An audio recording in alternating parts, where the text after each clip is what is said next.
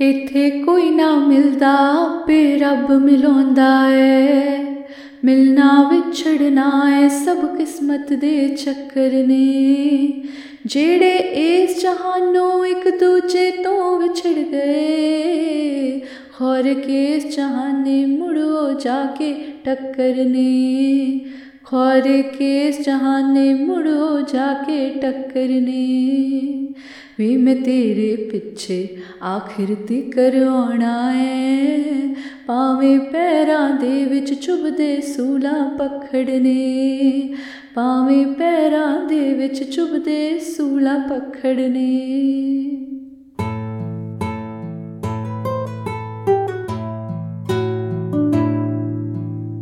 आप सुन रहे हैं अगला वर्ग का the Partition Podcast with Amy Singh this is episode five जी आया नु इस्तकबाल स्वागत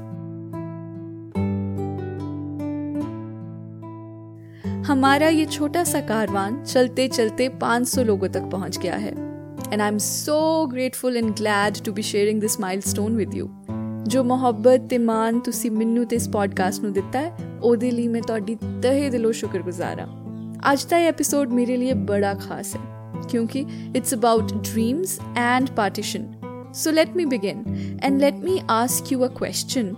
But let me ask you a question in the words of Samuel Taylor Coleridge What if you slept? What if you slept? And what if in your sleep you dreamed? And what if in your dream you went to heaven and there plucked a strange and beautiful flower?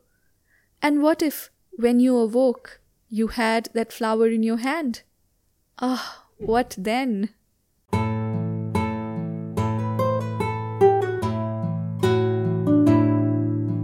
ये नज्म हर बार मेरे होठों पर एक मुस्कान ले आती है क्योंकि इसमें ज़ाहिर और गायब के दरमियान की जो दूरी होती है वो मिट जाती है और आप तो जानते ही हैं दूरियाँ मिटाने वाली हर शय मुझे बहुत अच्छी लगती है ये पॉडकास्ट अगला वर्ग जिसे आप पिछले पाँच हफ्तों से सुनते आ रहे हैं, दरअसल ये भी एक ख्वाब की ताबीर ही है।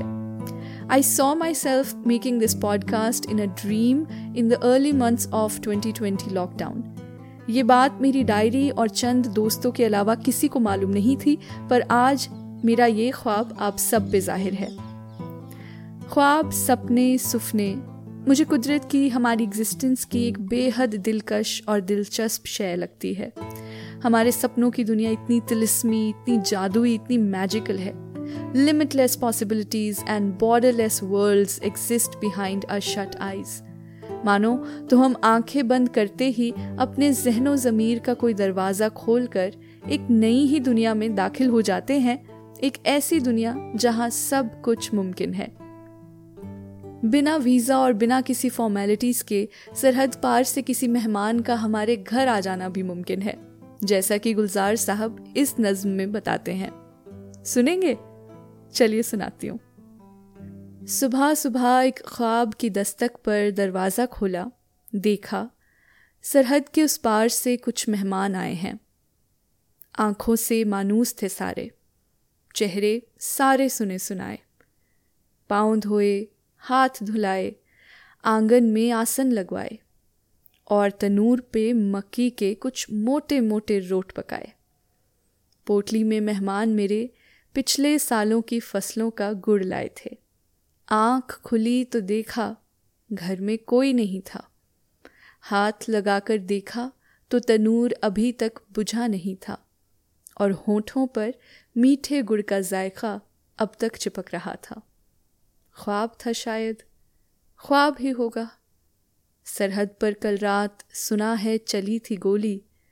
सरहद पर कल रात सुना है कुछ ख्वाबों का खून हुआ।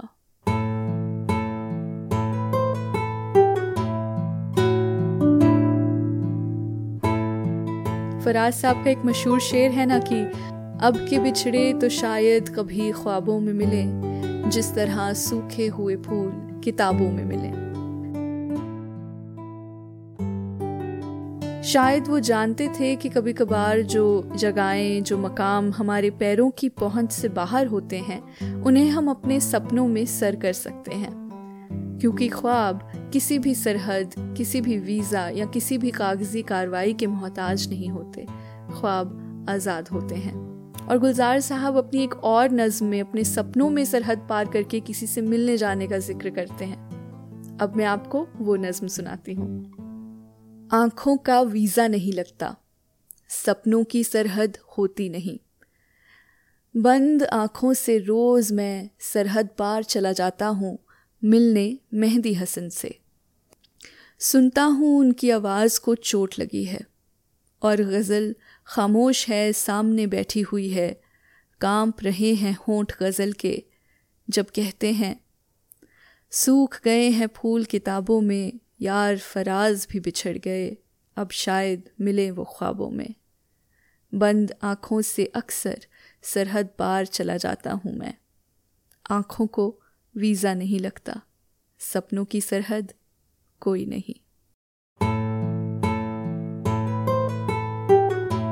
हमारे फोकलोर्स में मिथ्स में लेजेंड्स में सपनों की एक अहम जगह रही है। हज़रत ईसा हो या prophet Mohammed peace be upon him या फिर गौतम बुद्ध हो। सबके जन्म से पहले उनके आने की पेशनगोई ख्वाबों में ही हुई थी। सूफी लोग ख्वाबों को खुदा का इशारा भी कहते हैं। श्री गुरु ग्रंथ साहिब में तो लिखा है कि, अया संसार, सगल है सपना। अया संसार, सगल है सपना। This world is just a dream तो पार्टीशन की कहानी में भी सपनों का एक अपना दर्जा है, एक अपना मकाम है। उनका एक अपना किरदार है। कुछ ख्वाबों की तबीर विसाल और मुलाकातों की है तो कुछ ख्वाबों की तबीर है हिजर की, सदमे की, पागलपन की भी। मैं हाल ही में एक किताब पढ़ रही हूँ the other in the mirror it's a collection of partition stories edited by Sehar Mirza उसमें एक कहानी मैंने पढ़ी लव ड्यूरिंग आर्मस्टिस ये कहानी है ब्रिज भूषण की। ब्रिज ग्यारहवीं कक्षा में पढ़ता है और शिमला में रहता है। एक आम सी ज़िंदगी जीने वाले ब्रिज की दुनिया उस दिन बदल जाती है जिस दिन वो शिमला में बेनज़ीर भुट्टो को पहली बार देखता है। बेनज़ीर वहाँ अपने अब्बा के साथ शिमला अग्रीमेंट साइन करने के सिलसिले में आई थी। ब्रिज को उनसे पहली नज़र में ही मोहब्बत हो जाती है। एक ऐसी शदीद मोहब्बत जो साल दर साल गहरी होती जाती है, एक जुनू में तब्दील हो जाती है। बेनज़ीर तो चंद रोज़ में शिमला से वापस पाकिस्तान चली जाती हैं, पर ब्रिज उन्हें ख़त लिखते रहते हैं। सब लोग ब्रिज का मज़ाक उड़ाते हैं, उनके घर वाले भी उसके खिलाफ खड़े हो जाते हैं। ब्रिज का मन ना पढ़ाई में लगता था, ना दुनिया की किसी और चीज़ में। वो तो सुध बुध खोकर बस बेनज़ीर के नाम मुसलसल मोहब्बत के खत लिखता रहता। इंतहा तो तब हो गई जब ब्रिज ने ये दावा करना शुरू कर दिया कि बेनज़ीर उन्हें ख्वाबों में आके मिलने लगी है। कि उसे भी ब्रिज से मोहब्बत हो गई है। वो ये बात सच की गहराइयों से कहता कि बेनज़ीर उन्हें ख्वाबों में वो बातें भी बताती है, जो उसने अभी अपने अब्बा को भी नहीं बताई होती। ब्रिज को पहले से पता होता था कि बेनज़ीर आने वाले प्रोग्राम्स में किस रंग के कपड़े पहनेंगी, किस मुल्क का दौरा करेंगी, ऑक्सफोर्ड पढ़ने के लिए कब जाएँगी। और ज़ाहिर है कि अब सब ब्रिज को पागल करार दे चुके थे। इस कहानी में आगे क्या होता है? ब्रिज पागल खाने कैसे पहुँचता है? और कहानी के अंत में उसके हाथ पर ब्रिज भूषण भुट्टो का टैटू क्यों बना होता है? ये जानने के लिए आप ये कहानी ज़रूर पढ़ें। अगर आप चंडीगढ़ में रहते हैं तो बहुत जल्द एक इवेंट पर आपको ये कहानी, इस कहानी को लिखने वाले डॉक्टर अनिरुद्ध काला खुद सुनाएँगे। इस इवेंट की डिटेल्स मैं आपके साथ जल्द शेयर करूँगी।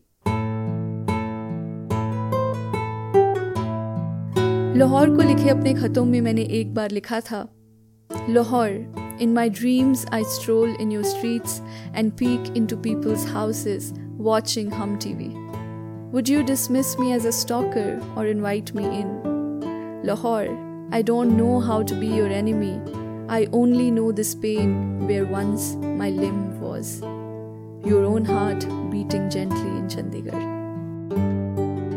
रब राज़ी रखे मेरे इन ख्वाबों को, जो मुझे सरहद पार ले जाते हैं, मुझे लाहौर की गलियों की सैर कराते हैं, जो मेरे दिल के जख्मों पर कुछ मरहम लगाते हैं।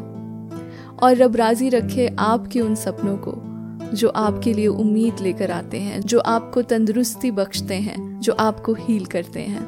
रब हम सब के ख्वाबों को राज़ी रखे और हमें उनकी ताबीर करने के, उनके मतलब समझने के, उनके इशारे पढ़ने का हुनर भी बख्शे। आप सुन रहे थे अगला वर्का the partition podcast with Amy Singh ये वो जगह है, वो खिड़की है जहाँ अपने अपनों से मिलते हैं, जहाँ सरहदें शराब होती हैं, जहाँ नई उम्मीद के नए पुल बनाए जाते हैं, जहाँ किताब इश्क का अगला वर्का खोला जाता है। इस पॉडकास्ट को सब्सक्राइब करने के लिए आप बेल आइकन प्रेस करें और इसे अपने अपनों के साथ भी ज़रूर बांटें। और अगर आप इसे सुन रहे हैं तो मुझे टैग भी करें। मुझे अच्छा लगता है जब मैं देखती हूँ कि आप मुझे सुन रहे हैं। अपनी गाड़ी में, अपने घर में, अपने किचन में, अपने जिम में दिल खुश हो जाता है। अब मुझे इजाज़त दीजिए, आपसे अगले हफ़्ते फिर मुलाकात होगी। तब तक सुनते रहिए, मोहब्बत को चुनते रहिए।